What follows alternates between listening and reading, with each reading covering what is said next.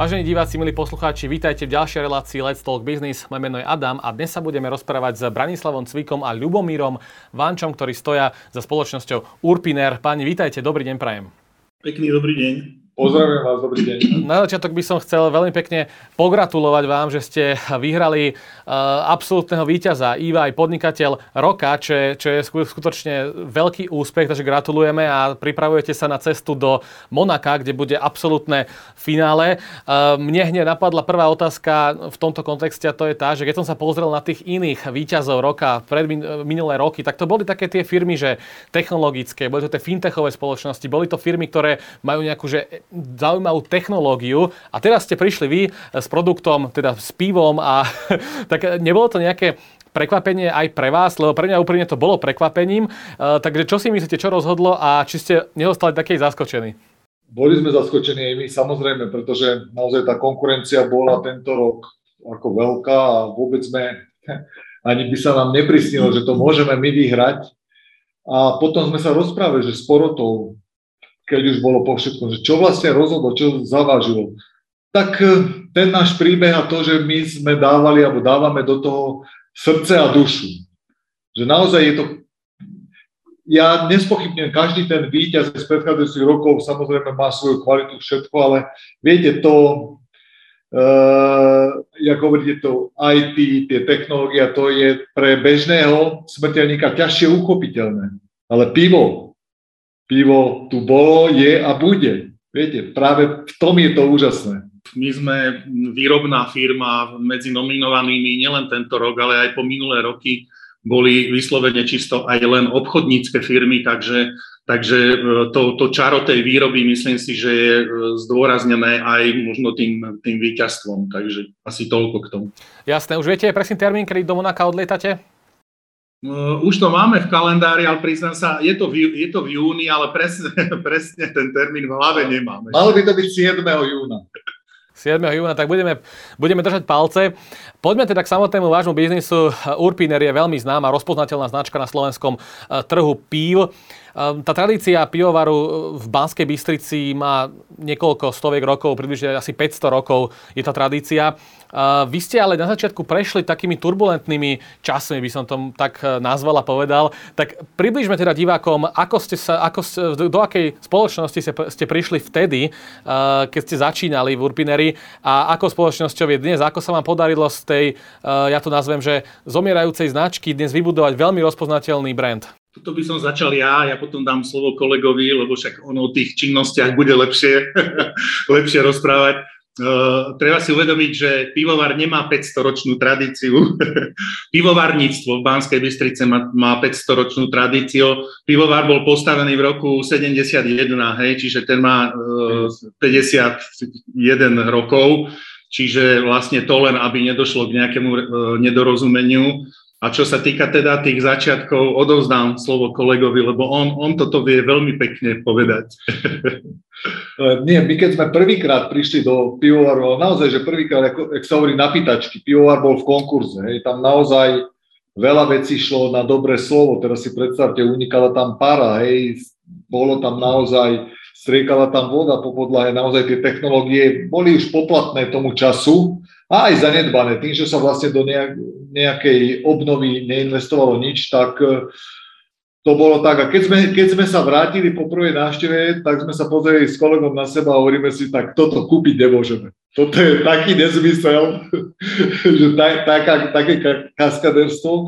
A potom sa nám to rozležalo v hlave, diskutovali sme aj s priateľmi a každý videl, Ježiš, pivovar, vie, to je super, predtým sme tiež boli len obchodníci, viete, že niečo niekde lacno kúpiť a draho predať, to už vás počase, už je to taká aj rutina, aj nič po vás není. Hej. Viete, je to také. A teraz sme si povedali, máme šancu, máme príležitosť niečo dokázať, ale nebojte sa, tak nám, jak sa hovorí, ričku stiskalo, s takou malou dušičkou sme do toho išli, že či toto mi vôbec, bolo to ako veľmi veľké sústo. Si zoberte, že založili sme celý majetok, všetko do, dovtedy, čo sme predtým podnikali sme, čo sme predtým mali nejak, dá sa povedať, uložené, tak sme tak išlo do pivovaru a naozaj sme išli tak, jak sa hovorí, z, uh, vlastne s uh, kožou na trh. Áno. Ja k tomu ešte dodám, že taká malá možno výhoda, ale také malé pozitívum v tých všetkých negatívach, ktoré bolo vtedy, bolo, že ten pivovar bol v konkurze, ale správca konkurznej podstaty sa k tomu stával skutočne seriózne a záležalo mu na tom, aby ten pivovar ako tak ďalej fungoval, aby, aby, aby nebola produkcia zastavená. Čiže už keď sme to preberali, vlastne tak firma fungovala, síce tak e, v takom minimalistickom režime, ale stále sa varilo, stále tie technológie, technológie boli používané, čiže toto bola jedna, jedna z tých e, výhod popri tom všetkom. Áno, keď sa opýtam, že čo vás teda motivovalo, kde ste videli tú iskerku nádeje, že tak táto spoločnosť, táto firma sa ešte dokáže postaviť na vlastné nohy, že e, čo bola tá hlavná motivácia pre vás, že ideme do tohto investovať a ideme s kožou na trh, ako ste to už aj vypovedali? Tak hlavná motivácia, ako tuto kolega už hovoril, my sme dovtedy podnikali len ako obchodníci. Hej. Hlavná motivácia bola, aj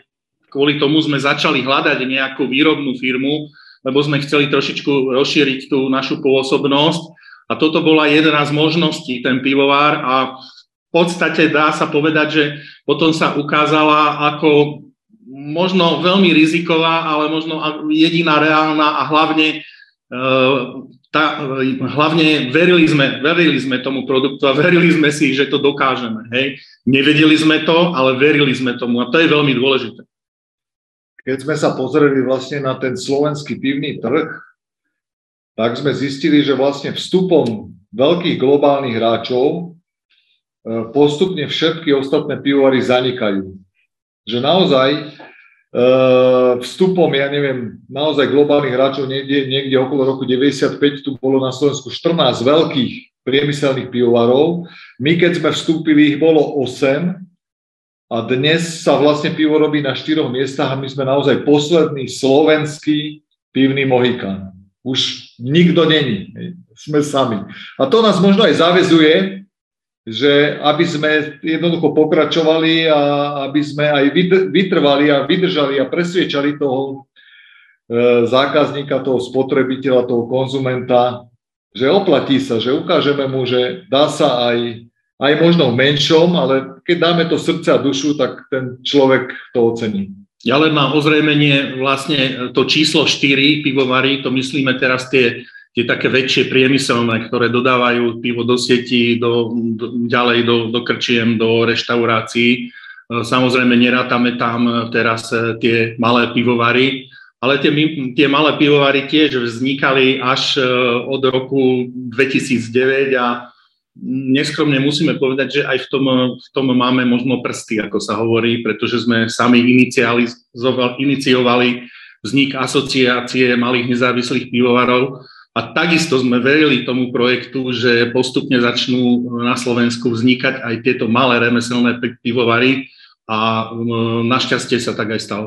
Ja sa ešte vrátim uh, k tomu, keď ste teda prišli do polorozpadajúcej sa spoločnosti. Či si spomínate na nejaké zásadné procesy, ktoré, ktoré ste museli urobiť, uh, také konkrétne procesy, že tak toto sa musí absolútne rýchlo zmeniť, lebo inak sme, sa to neudržateľne rozpadne. Že by ste nám teda vedeli povedať tie samotné procesy, ktoré ste urobili hneď, ako ste do spoločnosti prišli.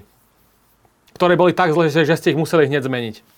No keď si predstavíte, asi, asi dve veci by som možno také spomenul, že keď si predstavíte, že faktúry sa tam vypisovali na písacom stroji, hej, skladové karty sa evidovali ručne, tak ako naozaj za toho raného socializmu, že ku každej položke skladnička vytiahla kartu, zapísala tam, predalo sa 20 kusov, dala minus 20, spočítala a založila naspäť. Viete, to je, takéto kartotéky boli, tak hneď vám je jasné, že potrebovali sme vytvoriť systém, ktorý by zahrňal vlastne celú tú ekonomiku, aj obchod, aj dopravu, logistiku.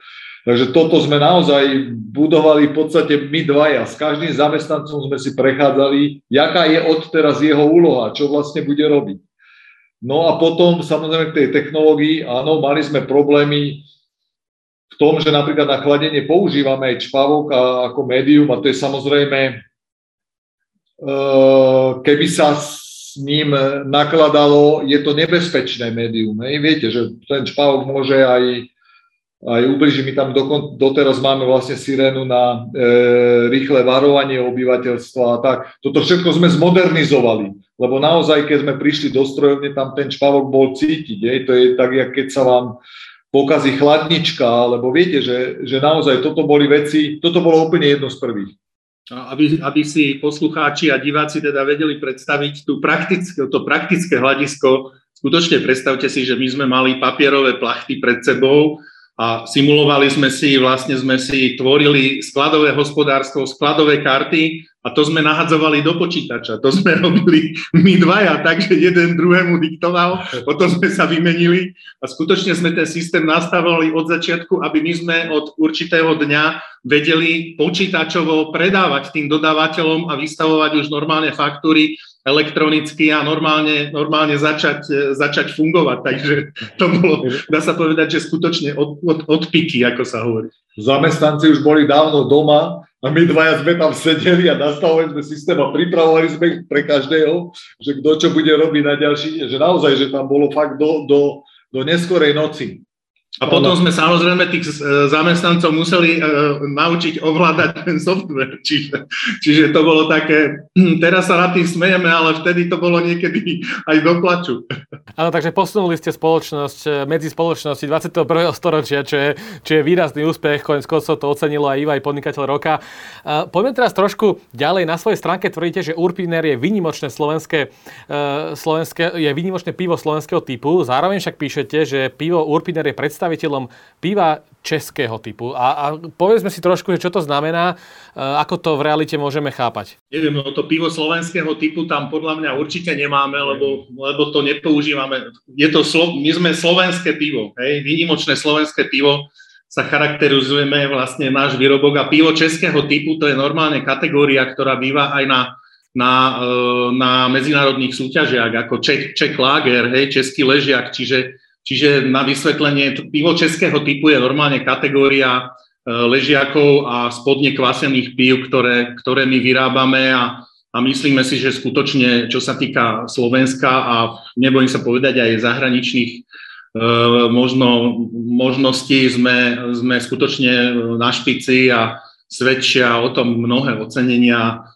Keď už spomeniem, viete, to je, keď získate ocenenie za 12 ležiak ako pivo Českej republiky, tak to až tak srdiečko poskočí. To české pivo, e, viete, to vytvára, to je, e, niekde sa to, alebo vo svete sa možno aj častejšie hovorí ako plz, pils, ako plzenské pivo, lebo to je odtiaľ odvodené. Čiže to je jedna celá kategória a dneska môžeme povedať, že je to stále kategória, ktorá je ako jedno z najpredávanejších, respektíve najvyrábanejších e, pív na svete v e, pivo plzenského alebo aj teda českého typu. Hej? Lebo Čechy sú meka pivovarnica a preto dali celej tej kategórii ako taký názov.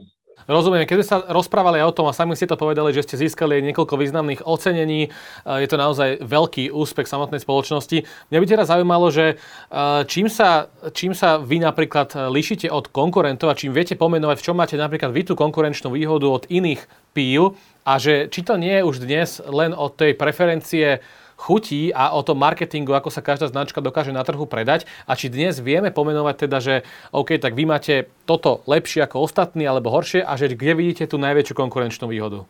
Samozrejme, marketing je jedna vec. Hej. To je eh, marketingovo pretlačení e, globálnych hráči, tomu sa ťažko vyrovnáva. Ale naša výhoda alebo naša sila je práve v tom, že e, kladieme dôraz na tradičný na tradičné výrobné postupy. To znamená, to pivo, tak ako ho už robili aj stredovekí mnísi, musí ležať. Preto je to napríklad ležiak, e, musí ležať xx dní, týždňov. Čiže u nás úplne bežne leží 4 až 6 týždňov plus hlavné kvasenie. To znamená, že e, to pivo od e, uvarenia po vlastne stočenie a danie do obehu úplne úplne veľakrát 50 dní.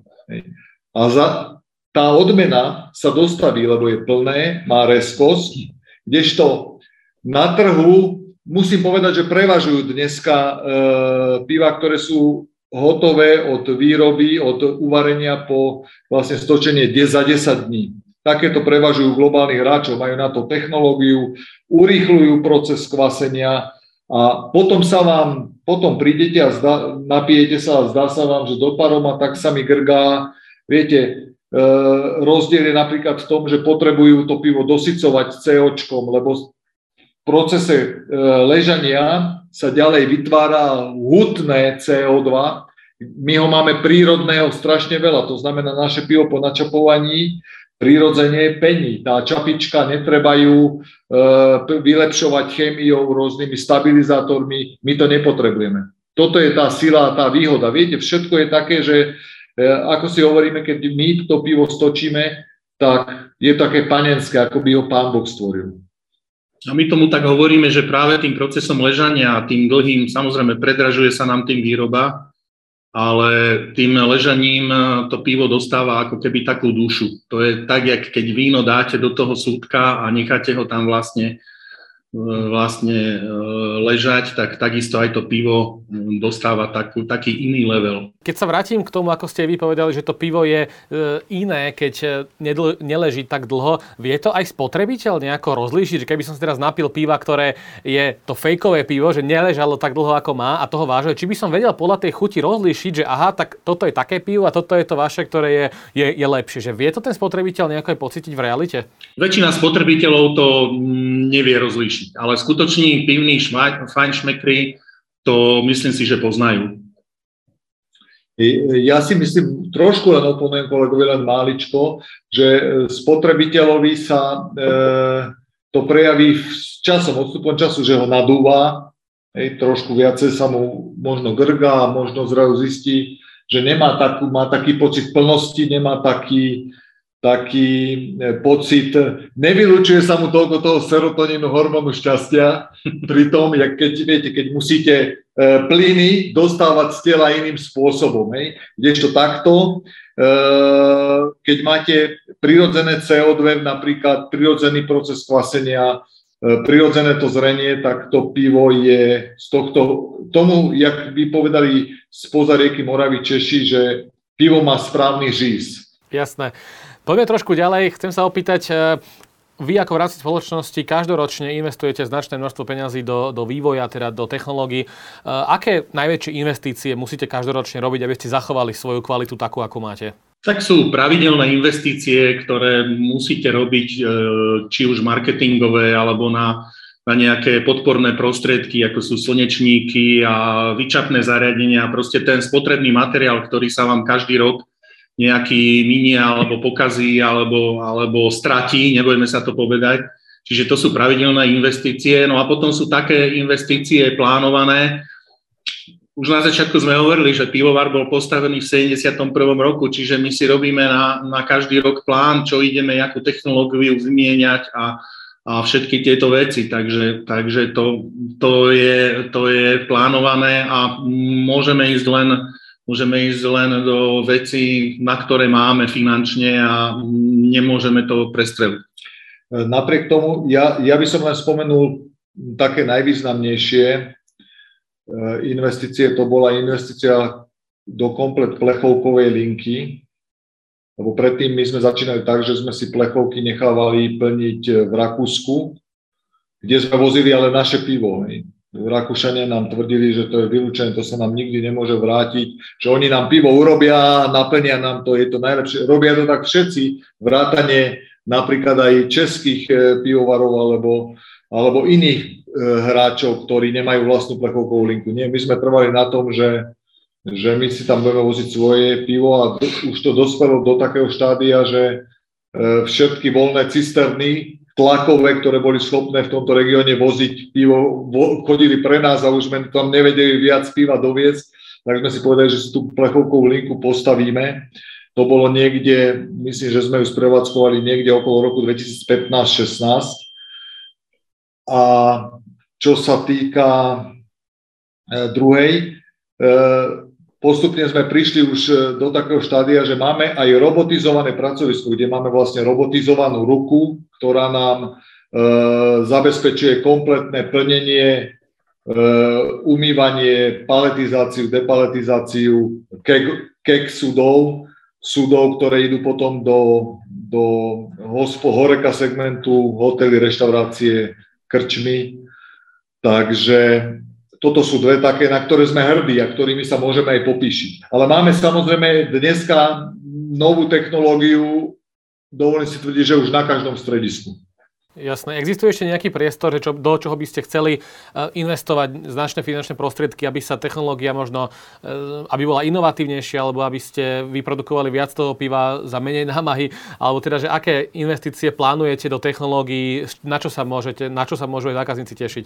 Máme samozrejme pláne, e, my chc, našou základnou prioritou je zachovať tradičný spôsob výroby, čiže nechceme, lebo považujeme to za E, šidenie a teda aj zavádzanie zákazníka, keď by sme skracovali ten proces výroby, viete, že a už potom zase musíme aj my to nejakým spôsobom riešiť. Nie, toto sme si povedali, tradičný spôsob výroby zachováme, ale čo môžeme zlepšiť je napríklad mikrobiológia, hej, ten, vždy je dobré, ak sa to robí za neprístupu vzduchu, viete, vždy je dobré, ak je tam tej priameho toho fyzického kontaktu v tom procese výroby čo najmenej, tedy sa zvyšuje, nechcem povedať, že nezávadnosť, ale zvyšuje sa možno tá kvalita e, z dlhodobého hľadiska, znižuje sa nejaké riziko, že to pivo sa môže predčasne pokaziť. A čiže chceme investovať do, do e,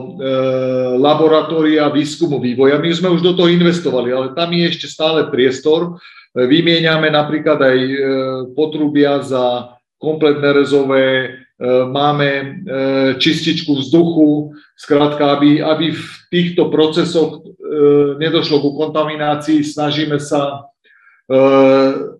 proces kvasenia zlepšiť, plánujeme vybudovať novú kvasničkáreň, lebo to málo kto vie, zákazník vie, že v podstate my z takejto malej skúmavky kvasnic, ktorú máme uloženú v banke kvasnic, aby bol to čistý kmeň, lebo tie kvasnice mutujú, tak my to vlastne pomnožíme a urobíme z toho niekoľko hektolitrov kvasnic, ktoré potom ďalej pracujú a e, v každom tom jednom tanku vlastne vytvárajú svoj proces. A po, e, levým podielom sa vlastne E, pod, podpisujú pod kvalitu piva. To znamená, že toto sú všetko dôležité veci, ktoré možno ten zákazník nevidí ale, alebo nevníma, ale toto je pred nami cesta, ktorú by sme chceli zlepšiť. Neviem ešte, kolega. Tak máme ešte aj taký malý sen, ale tak uh, uvidíme, či sa nám to podarí zrealizovať. Chceli by sme trošičku zabrdnúť aj do, tých, do, do toho malého pivovarníctva remeselného. To znamená, máme takú víziu a hovorím ešte raz sen, vybudovať aj taký malý, malý remeselný pivovar popri, popri našom väčšom pivovare a tam robiť práve, práve nejaké pokusy s tými novými pivnými štýlmi a e, vyskúšať si nejakú aj inú cestu ako len tú, ktorú robíme, to znamená e, piva spodne kvasené, na čo sme špecializovaní ale vieme si predstaviť, že e, trošičku zamutíme vodu aj v tých e, vrchne kvasených a v tých pivách, e, že budeme konkurovať aj tým malým remeselným pivovarom. Tento projekt nazývame experimentálny pivovar. Takže... Zamutíte nie vodu, ale pivom, ako sa hovorí v našej komunite pivárskej. Ale poďme teraz trošku viac k tomu, k tomu marketingu, lebo veľa spoločností a firiem, akýchkoľvek firiem má má také, že majú nejakú cieľovú skupinu. My vyrábame pre určitý typ nášho ideálneho zákazníka. A keď som sa zamýšľal nad pivom, tak e, mne tam prišlo, že od tých 18 rokov do, do 100 a viac, e, že či to tak naozaj je, že vy naozaj nemáte jasnú cieľovú skupinu a že ten zákazník je ktokoľvek nad 18 rokov a že ako to teda funguje v pivovaroch, alebo teda keď nastavujete svoje marketingové aktivity, na koho cielite a ak teda máte také nejaké plány, že cielite na určitý typ spotrebiteľa, alebo je to naozaj dospelý človek, ktorý proste má rád pivo a e, ako to vie, viete teda vy takto e, vyhodnotiť a povedať? Tak cielime asi na, na všetky vekové kategórie a to záleží na e, tom danom type podujatia, ktoré marketingovo, dajme tomu, podporujeme akí, akí návštevníci tam chodia, hej, tak ja neviem, e, podporujeme pohodu, tak e, dá sa povedať, že to je tiež taký, okrem toho, že multižánrový, ale tiež vekovo, vekovo festival, kde chodia detičky od, od 4 rokov až po 80, hej, čiže na tom je vidieť, že tam zasahujeme celú tú, celú tú vekovú skupinu. A potom, e, potom e, sme partnermi e, pri rôznych podujatiach, kde aj tá, aj tá veková skupina je potom iná. Takže pivo ja si myslím, že je nápoj 18+, plus, jak sa to hovorí, a bohužiaľ niekedy aj 18 minus, ale tak s tým my už e, nič nerobíme, my sa k tomu staviame zodpovedne a všade to máme uvedené, že by to malo byť 18+. Plus. A presne, ak ste povedal, my nie sme ani necielime náš pivovar alebo naše produkty na nejakú konkrétnu skupinu. Presne je to 18 do 100 a viac, hej, to je veľmi pekné, by som skonštatoval. A už podľa typu rôzne piva samozrejme preferujú rôzni ľudia. Áno, máme, ja neviem, tmavé, ktoré preferujú aj ženy, alebo ľudia, ktorí majú možno radšej karamelizovanú sladšiu chuť. Viete, a každé pivo máme zamerané na nejakú skupinu, ktorá si tam už to svoje nájde, ale primárne e, dá sa povedať, že nie, nie sme cieľenie alebo ne, nesmerujeme to k nejakej skupine. Mhm. Aký typ piva je pre Urpiner bestseller? Čo sa najviac predáva? Tak ja si myslím, že nielen pre Urpiner, ale pre všetky pivovary sa predáva najviac desiatka, dvanástka. My to máme zhruba pol na pol. Niekedy je to tak, niekedy tak.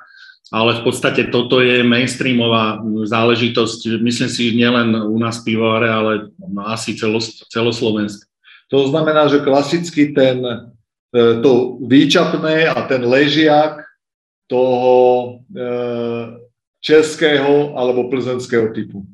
To je naozaj v našich končinách, a nielen u nás, ale aj v Čechách je to najrozšírenejšie pivo, suverejne. A to sa nám stáva aj na nejakých e, akciách, kde sú aj malé remeselné pivovary, ja neviem, či už na salóne piva, že ľudia radi, radi chutnajú tie nové. Ja sám obľúbujem e, vrchne kvasené piva, niektoré IP a takéto pivné štýly. Sám to mám rád, hej, ale nevypijem toho, ne, nedá sa mi toho vypiť akože veľa. A to sa nám stáva na tých e, takýchto menších festivaloch, že ľudia pokoštujú a potom prídu k, k nám do stanku a povedia, no idem si dať konečne, nie že dobré pivo, oni mali dobré pivo predtým, ale idú si tu chuť tak, tak áno, tak, tak e, oživiť a tak zas, zaspomínať na ten, na ten mainstreamový štýl, proste nechcem to povedať, že napraviť chuť, hej, to, nemyslím to tak, ale, ale proste, že dať sa do toho, do toho, tak jak my keď robíme degustáciu, tak dávame si takú inicializačnú vzorku, aby sme si nastavili chuť, tak to by som povedal, že to sú tie, to sú tie ležiaky na Slovensku. Tak, tak, takzvanú vyrovnávačku.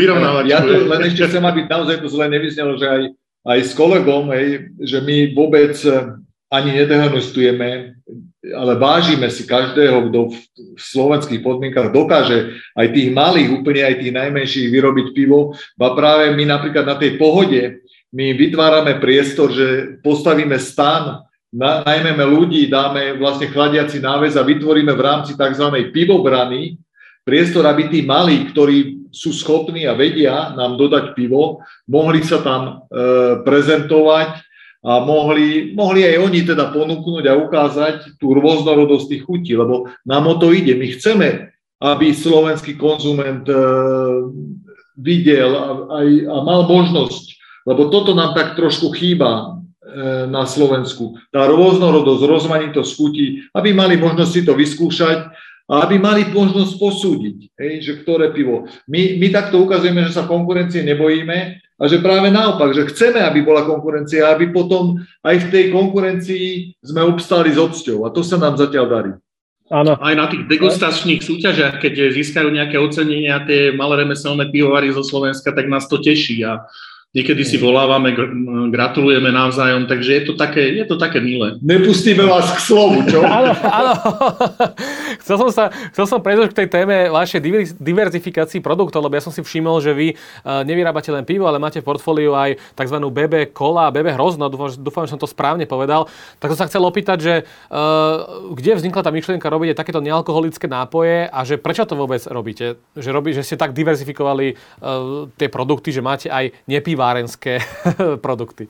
No, tak to je taký slovenský určite, ja si myslím, že aj československý vlastne taký zaužívaný zvyk, že jednoducho v, v tom čapovanom segmente, kde je pivo, tak tam je aj ten čapovaný nápoj. Hej? Kedy si v podstate e, ešte neznačková kofola, keď ešte nebola erkovaná značka, ešte za socializmu, hej, to bolo úplne bežné, alebo tie všelijaké oranžové a, a rúžové také tie limonády čapované, Čiže viete, toto je, toto je synergický efekt toho nášho podnikania, keď už máme niekde prevádzku, kde máme naše portfólio čapovaných pív, tak je hriech nevyužiť jednu alebo niekedy aj dve točky, teda tie kohúty na čapovanie buď toho, buď toho kolového nápoja alebo toho hroznového nápoja. Takže toto, nenazval by som to asi diverzifikáciou, ale možno, že skôr takým synergickým efektom toho pivného podnikania.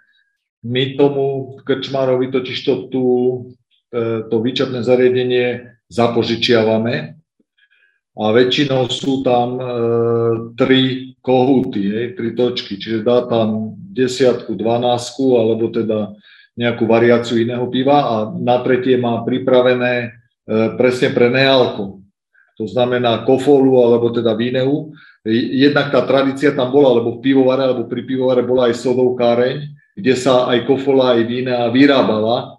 A tak sme si povedali, že tá tradícia tam bola a takisto na ňu len nadvezujeme a vlastne to distribujeme. A zároveň aj z bezpečnosti určité, lebo e, mohla by sa nám tam na ten tretí kohút dostať, povedzme, konkurencia, e, čo sa týka nealkonápojov. A viete, a to je zase potom problém, lebo my, my tie výčepné zariadenia čistíme, my sa o ne staráme a, a nemáme nič proti tomu, keď si konkurencia dá povedzme vedľa seba svoj výčap a dá si tam e, svoje nápoje, ale viete, na našom je to samozrejme niečo iné.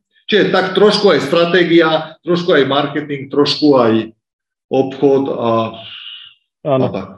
Ano. Ale v prvom rade, ako som na začiatku spomenul, musí to byť, musí to byť dané tým trhom, pretože ja si ešte pamätám, keď sme sa snažili e, do Polska predávať e, sudové pivo akože do nejakých prevádzok, tak keď sme im hovorili, že u nás je zvyk čapovať nejaký akože takýto kolový nápoj alebo niečo také, tak po nás e, pozerali jak po, po, po bláznoch, že to nie, to o nich neexistuje. To, tam je jednoducho flaškový nápoj a, a hotovo. Tam, tam to jednoducho neexistuje. Takže musí to byť dané tým, tým trhom a tými zvyklostiami. Prejdeme ešte k tomu, že čo vám možno dnes na slovenskom, na slovenskom trhu s pivom chýba? Vy ste už spomenuli nejakú takú tu, že to obohatenie chutí, ale že kde ešte vidíte vy priestor, eh, kde sa môže ten náš, náš trh zlepšiť a kde možno môžete vy mať ten potenciál rásť? No čo mi chýba? chýba chýbajú mi možno také, také nejaké také pivovaríky, také nie úplne ako malé tie remeselné, ale možno, že trošičku väčšie, tak jak v Čechách. Hej. V Čechách ťažko sa nám to porovnáva, pretože v Čechách je okolo 400 pivovarov, hej, aj s tými malými. Ale proste také pivovary, ktoré, ktoré vedia pre, predávať, e, ako sa hovorí, okolo komína, také akože trošičku väčšie možno, ktoré by zamútili vodu, ale pff, zase na druhej strane e, rozumieme, prečo je ťažké také, takémuto niečomu začať, prečo je ťažké nejakým spoločnostiam takto začať podnikať, pretože mm, my máme strašne fakt monopolizovaný, monopolizovaný ten slovenský trh, myslím.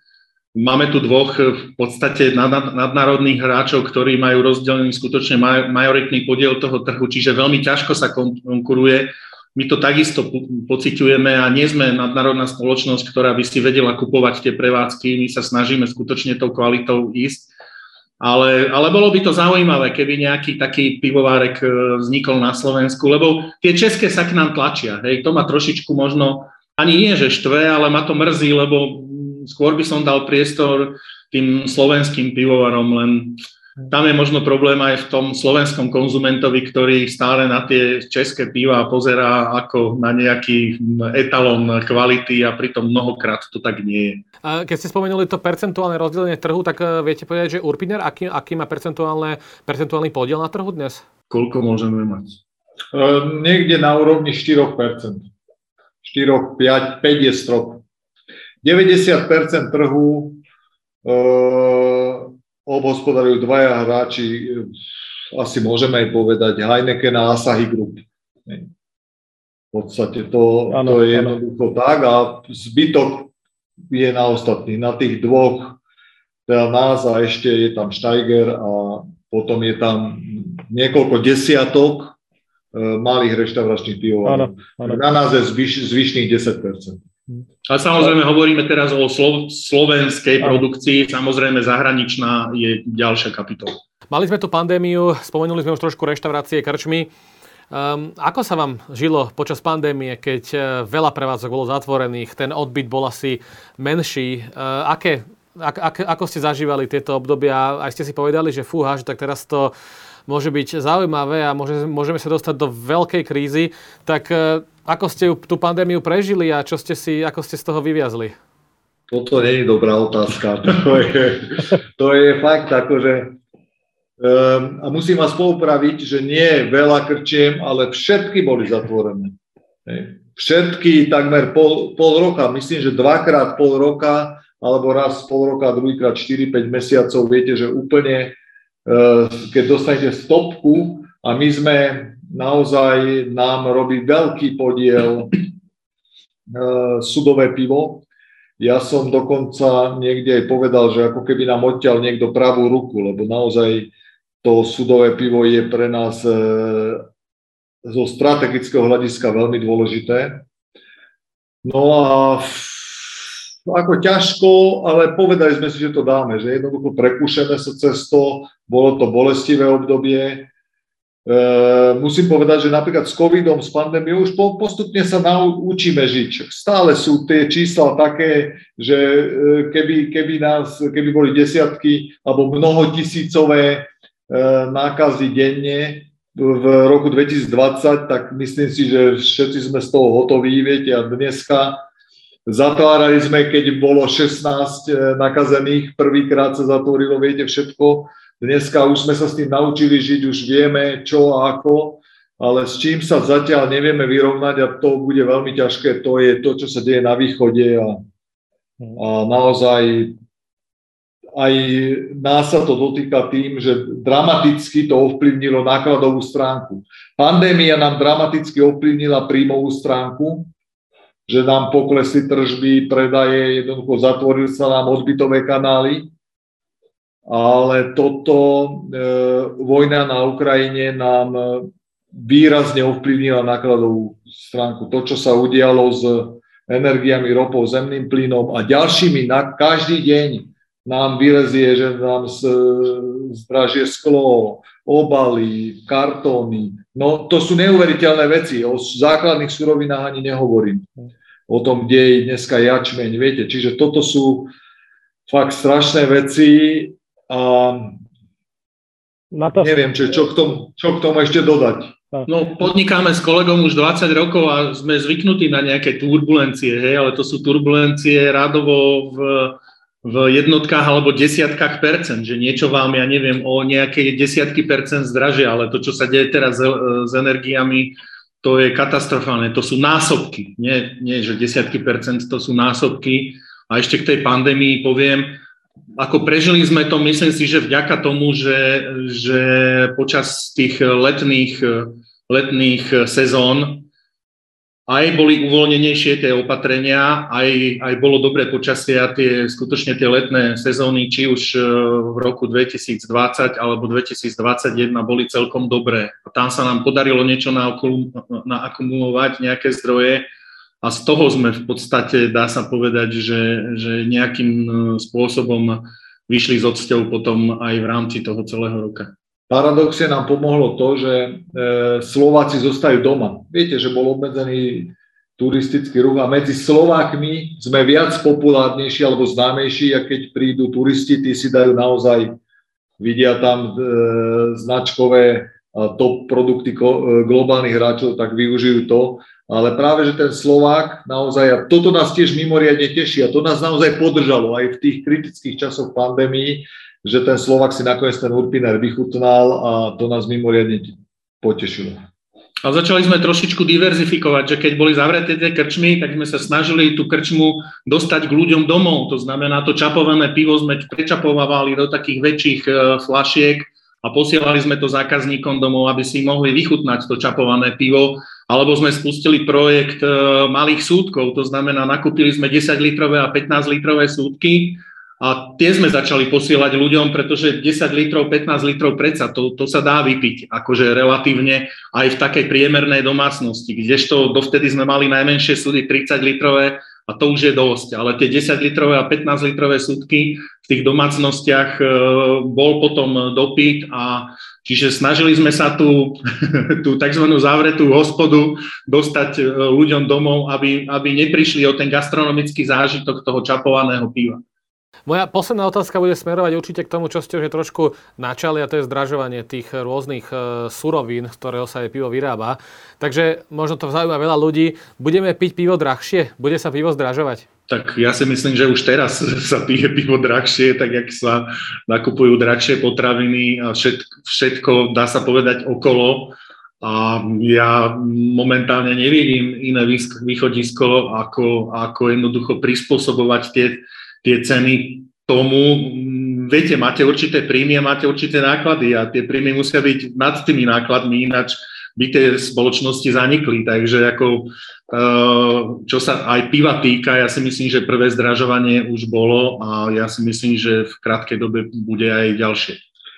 Eh, ja sa vlastne tejto problematike nášho odbytu dlhodobo venujem a samozrejme do tohoto lebo viete, pivo ovplyvňuje cenu výrobca len do určitej miery. Do, a prekvapujúco do oveľa menšej miery, než e, by si to treba zaslúžil. E, cenu piva ovplyvňujú obchodné reťazce. Úplne by stačilo, e, po čom ja roky volám po korektnejšom prerozdelení marží medzi výrobcom a obchodom, a e, obchodník nemusí mať e, na pive 100 a viac percentnú obchodnú príražku. A boli by sme prekvapení, keby sa obchodníci uskromnili, že to pivo by vôbec nemuselo na pultoch zdražiť. My výrobcovia nám dramaticky narastli náklady, takže viete, keď sa hýbete niekde v jedno, jednociferných e, jednocifernej profitabilite, a do toho príde reťazec, ktorý naozaj má uf, no, no, neskutočnú maržu, tak e, to, toto je problém. To znamená, že my, my priamy vplyv, nám sa napríklad stalo len taký typický príklad e, z jedného reťazca, kde sme po desiatich rokoch, sme 10 rokov v reťazci a dovtedy sa nám tam cena len znižovala a podarilo sa nám zvýšiť cenu o 3 centy z DPH, tak viete, čo urobil ten reťazec? Zdvihol o 10 centov každý náš produkt.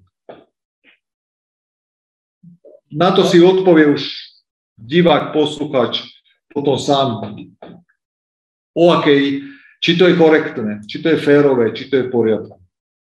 A nebu, nebu, nemusím vám o tom hovoriť, že my by sme naozaj zúfalo potrebovali tým 3 centom ešte ďalšie 2-3 centy pridať.